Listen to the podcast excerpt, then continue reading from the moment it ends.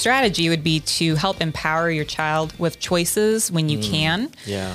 because that's going to feel more fair to them. Do you want the green grapes? Do you want the red grapes? Do you want apples or bananas? Like something Yeah. that they get to exercise. Hey everyone, my name is Brandon Jones, and we're here with another Family Care Learning podcast. Today, I have with me Katie. Katie is a uh, intern with our counseling group here at Arizona Family Counseling and Christian Family Care, and she is a family coach, and so she provides psychoeducation to families that are uh, providing foster care and adoption with uh, children. And today, we are talking about tantrums. Tantrums. tantrums. Everybody's got them. Uh, right? Every everyone right? Mm-hmm. Everyone. Adults kids we all have tantrums. Yes. um, and so we're going to look at kind of these two kinds of tantrums and really understanding what the origins are mm-hmm. of these meltdowns and how that can help us as as parents deal with them when we see them in our children or maybe even spouses or loved other loved ones that are in a tantrum Yeah, uh, tantrums are very stressful when you're experiencing them. They're also very stressful to be around someone who is Yes. experiencing a tantrum. So, um, having more of a background knowledge can help you feel more in control of the situation, which feels very out of control, and can help you change your reaction to Yeah. that. Yeah. I, so I'll little disclosure here, right? I have I have a bunch of little ones at my house, and sometimes they get a little dysregulated, and um, right, like I'm a therapist, and so we talk a lot about uh, therapy stuff sometimes in my house. Um, but even still, there are times when my wife and I will kind of go, "All right, is this?" is is our child meaning to do this? Um, like are they intentionally to do this trying to control a situation? I think one of the ways that oftentimes i hear other uh, parents ask me whether in therapy or family coaching is kind of like are they doing this to manipulate the situation? And so I, what are your thoughts about that? Yeah. Well, um, my first thought would be is that manipulation is a very strong word. It has a negative emotional connotation, Yeah. which, um, you know, really what they're asking is kind of more of like, is this an intentional act to achieve a purpose? Yeah. Which in some cases it may be. okay Um, you know, we all do intentional things to achieve our purposes, but if as an adult I did something and, you know, that intentional thing was coded as manipulation, that would have a certain meaning versus Right. like I yeah problem solved. So, yeah, sometimes kids can use tantrums as a problem solving technique where if I raise my voice, you're going to back down and then I'm going to get what I want. Yeah. That is possible. Yeah. Um, but that's kind of also important to keep in mind that other tantrums can actually be a survival response for trauma um, and to really um, be able to tell the difference because your response is going to make a difference of um, whether you see a peaceful outcome of that or maybe not. yeah, yeah. It's, so it's super interesting, right? So there's some tantrums or these kind of that have intentionality or kind of direction, but then some that are survival response. So what what is the difference between those two? Yeah. So, just a little bit of background. What I'm going to be talking about today is from Integrative Parenting Okay. by Deborah Wesselmann, Cathy Schweitzer, and Stefanie Armstrong. Okay. And um, it's really important to kind of have a background in the knowledge of the brain and how our brains work. Yeah. And so, um, look, a couple of basics. Um, we have many parts of our brain, but our most basic part is our brain stem. This is the lower part of our brain that is responsible for all of our survival functions of breathing, our heart, the most important stuff that you really don't want to be having to think about to keep Yeah. it going. Yeah. Um, and it's also really related to our ability to react to things that you wouldn't plan for. Um, Okay. So that's where your fight, flight, freeze response is going to come in. Um, skipping up to your frontal brain, that's going to be where um, you have more of the higher functions of logic, learning, problem solving, planning. Um, and these are functions that actually develop across your lifespan. Yeah.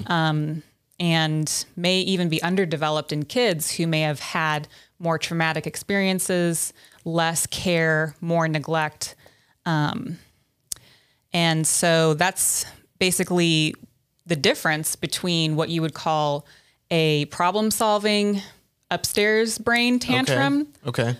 or more of a lower brain survival response downstairs brain tantrum. Okay. And so the upper brain problem solving is that that tantrum that's going i'm going to intentionally do something to get what i what i want or yeah. advocate for my needs or to get away from something that i'm perceiving as threatening yeah but i'm still in you're in control in the upstairs yes brain? yeah so a lot more um, control basically the idea is when you're a kid and you're having the upstairs meltdown, yeah. you're thinking to yourself, my want is what I need. I am going to get what I need. And yeah. so yeah. Um, there is a, a level of control in that circumstance um, because they're trying to achieve their goal yeah. Uh, through the meltdown. But in a downstairs meltdown, that would be where a child has really lost control. And it's a scary experience for them. Yeah. Um, and that's where the reaction to what kind of tantrum you're dealing with is really important. So, thinking about that, is there a parent kind of looking on the outside? Is there any kind of significant ways that you can tell if it's an upstairs kind of brain tantrum or a downstairs brain tantrum? Um, well, how would you discern that? Yeah. Um, I don't know if I have any concrete signs, although I have yeah. had parents tell me that they think that they can tell as yeah. soon as I've told them there are yeah. two different kinds. They think, oh, yeah, I think I've noticed that. Yeah. Yeah. Um, it could be something noticing maybe how a kid's eye contact may have changed. Yeah. Um, if they're either giving really intense eye contact or if they're refusing to look at you, that could be an indication that something has changed versus more of like a casual yeah. social eye contact, which we would be used to.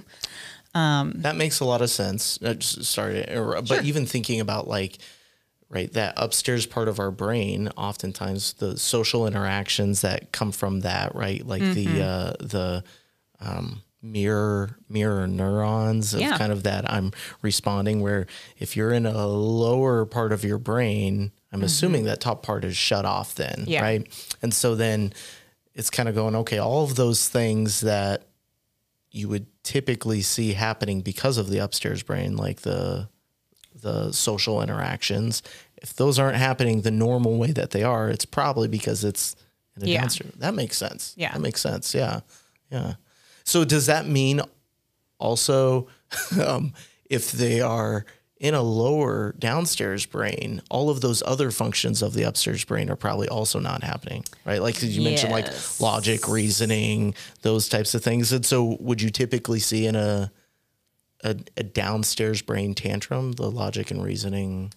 Like, no. Yeah. Okay. So that's yeah. why it's really important to be able to distinguish if you are observing yeah. a, a downstairs brain meltdown because oftentimes we're trying to reason with someone yeah, who oh, is man. Yeah, yeah. being unreasonable, which yeah. is a normal, I think, reaction to that kind of a circumstance.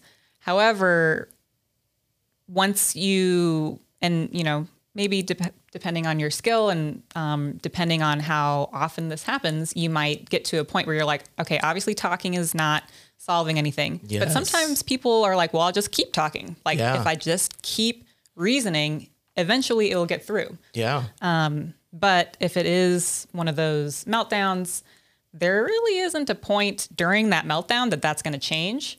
Yeah. Um, you that, know, you may that, even be keeping it going by yeah.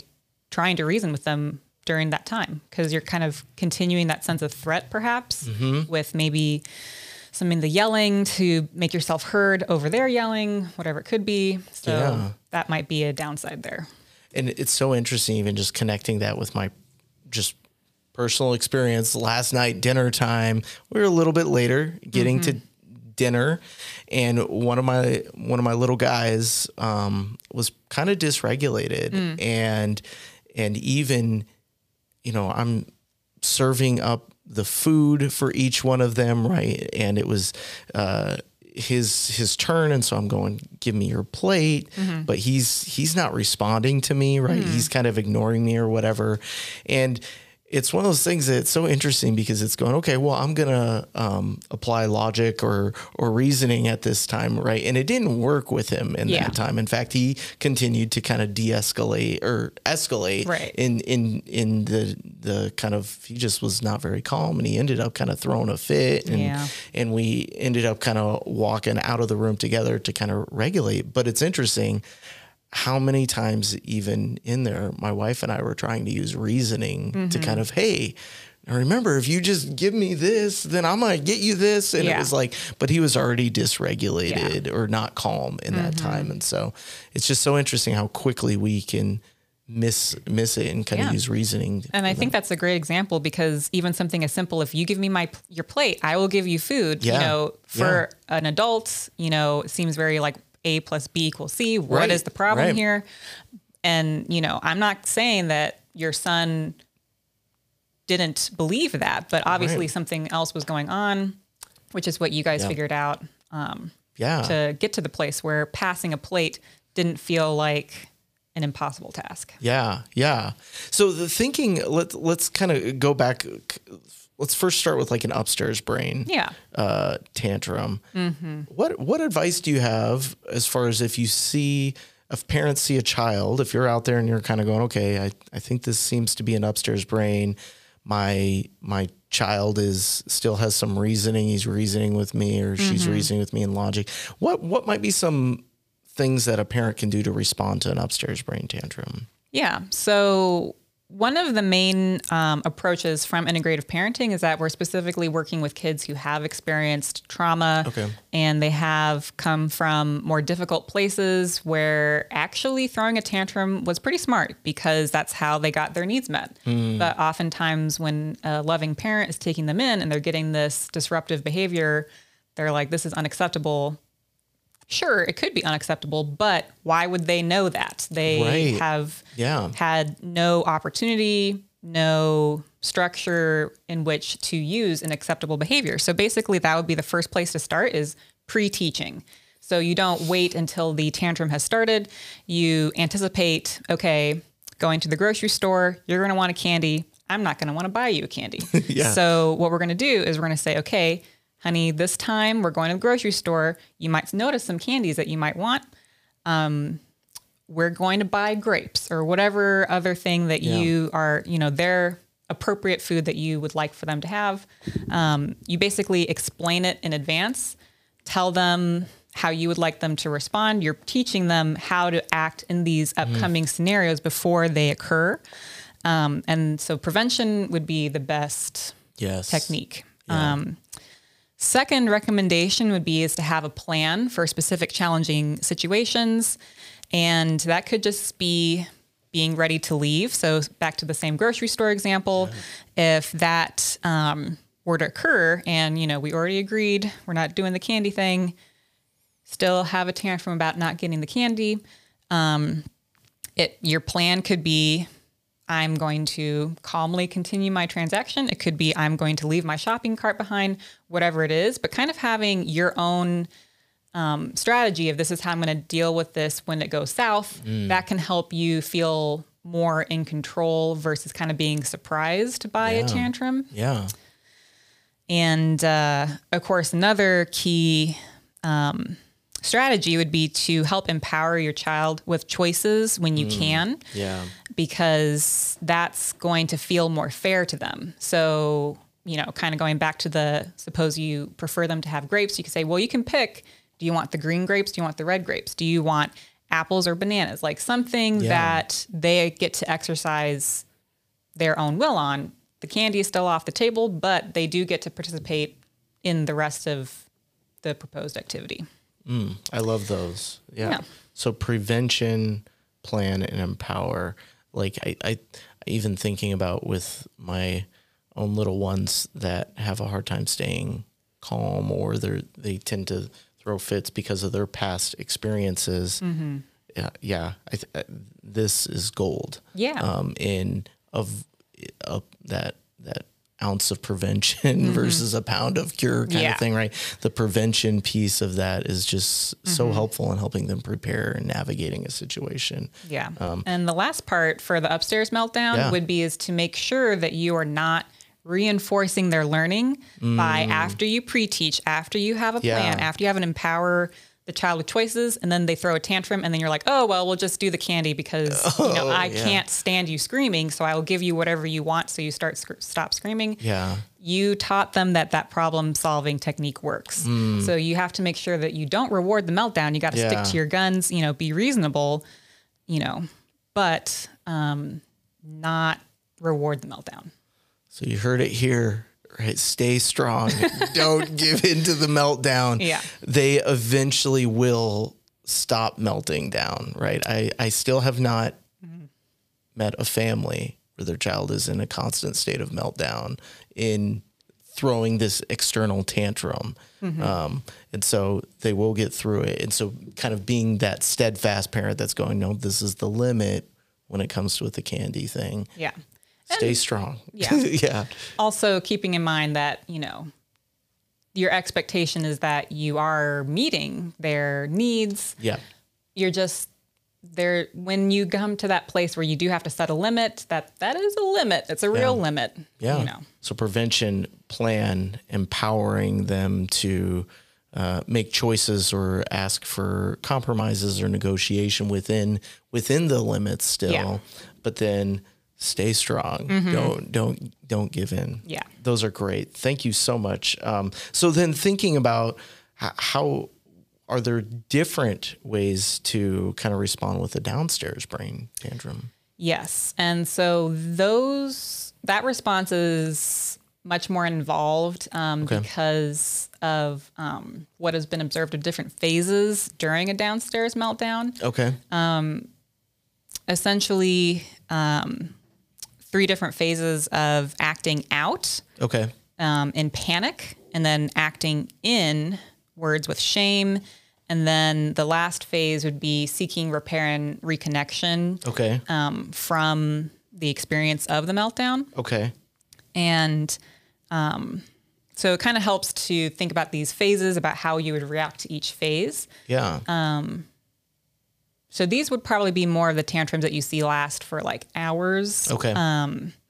And you may observe that you can also see these different stages passing, but you kind of just thought phase one, the acting out phase, was the tantrum yeah. itself without necessarily thinking about the other two phases. Yeah. But in the first phase, which is the typically fairly identifiable acting out Right. phase, panic, um, in this phase, the child's brain is stuck where they are um, flashing between the past and the present. Okay. So, you know, when you're having an unreasonable tantrum that's like, why would you have a problem with this situation?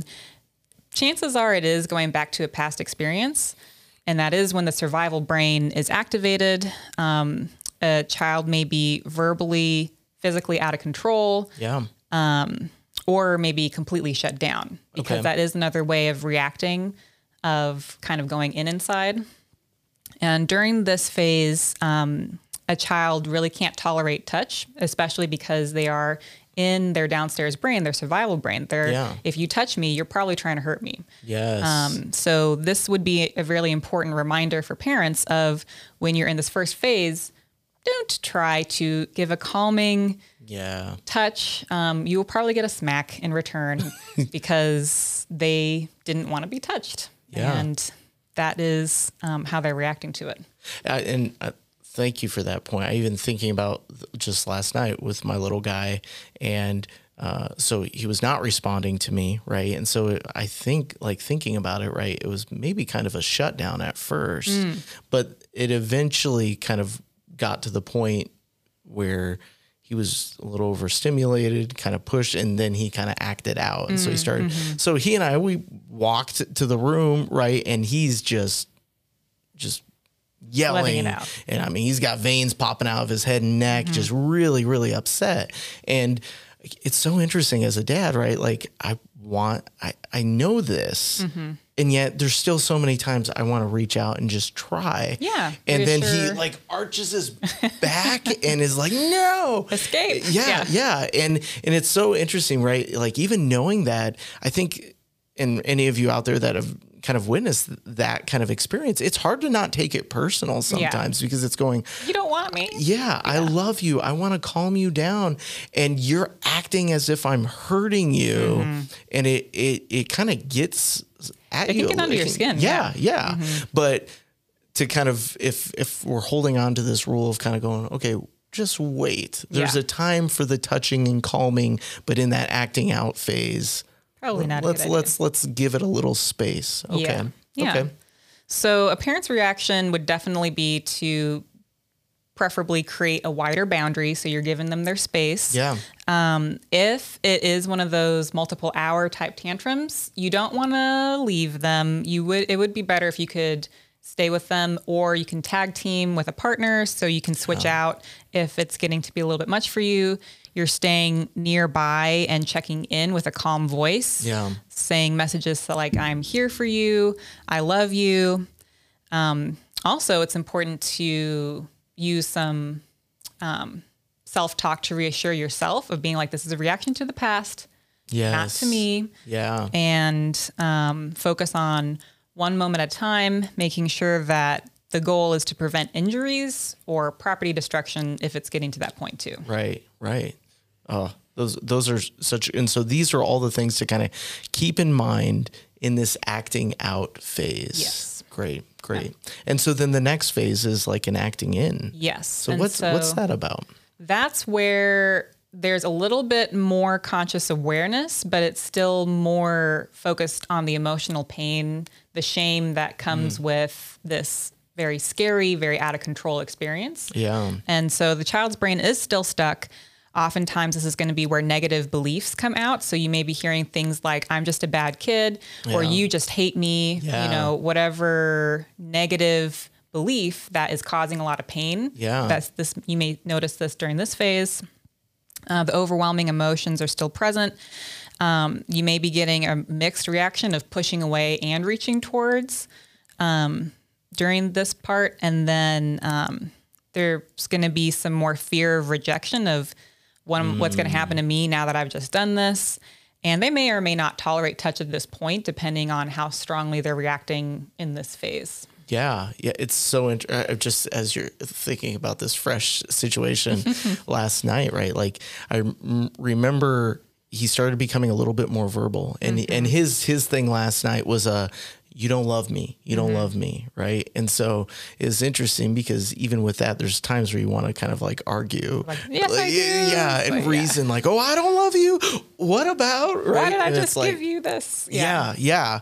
And and it's like and I I'm sitting with you here for the last half an hour like listening to your tantrum and now you're saying you don't love me? What? Yeah. Right? But that's not registering for him. Um and, and so yeah, it and it's so interesting the um there have been times in that that acting in where I've noticed if he's starting to calm down, right? So he's no longer like externalizing this. Yeah.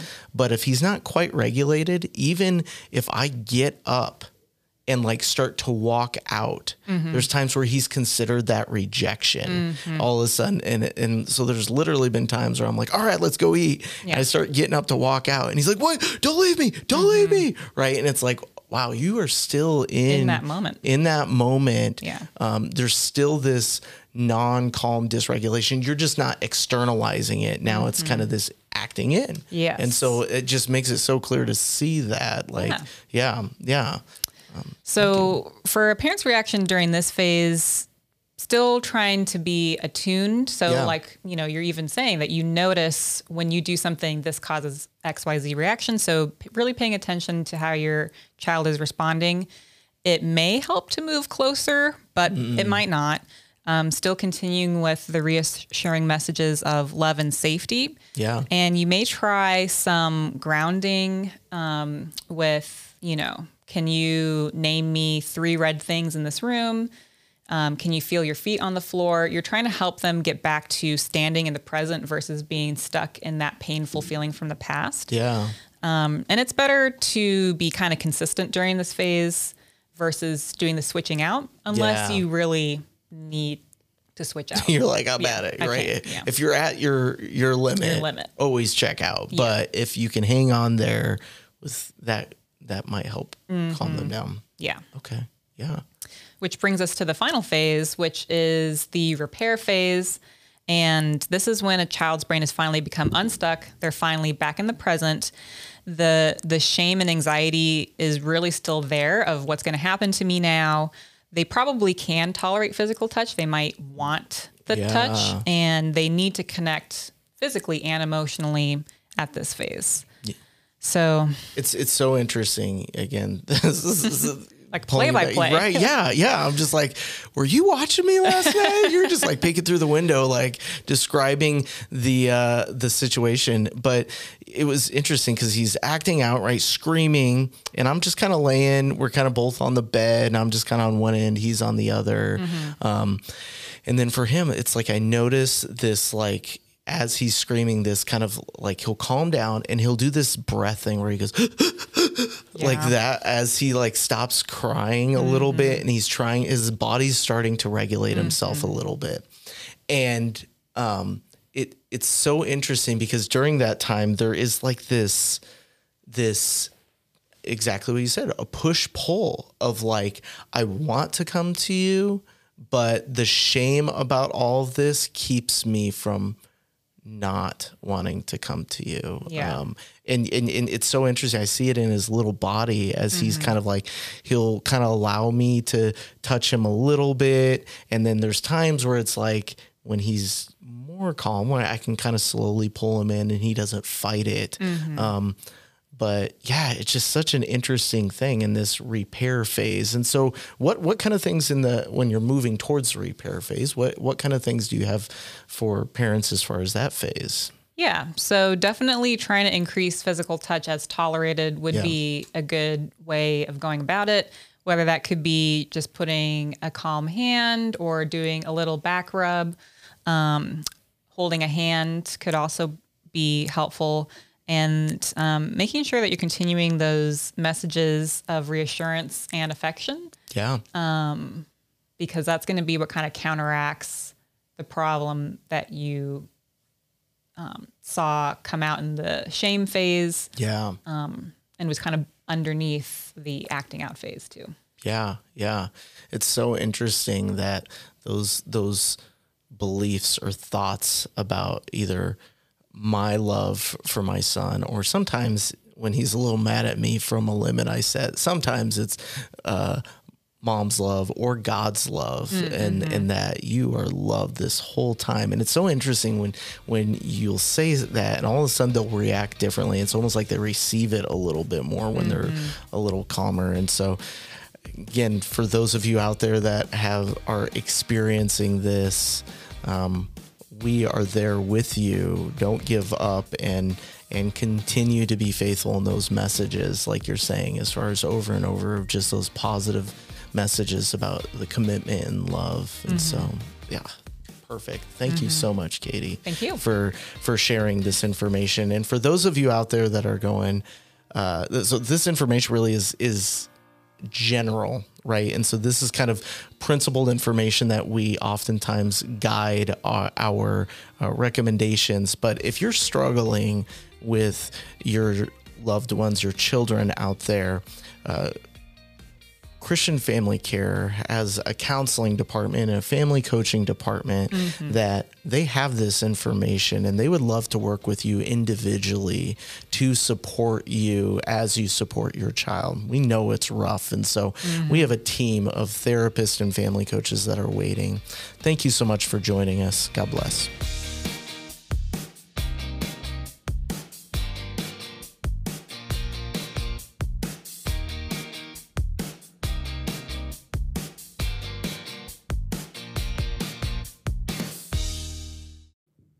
Well, thank you so much for listening to this episode of the Family Care Learning Podcast.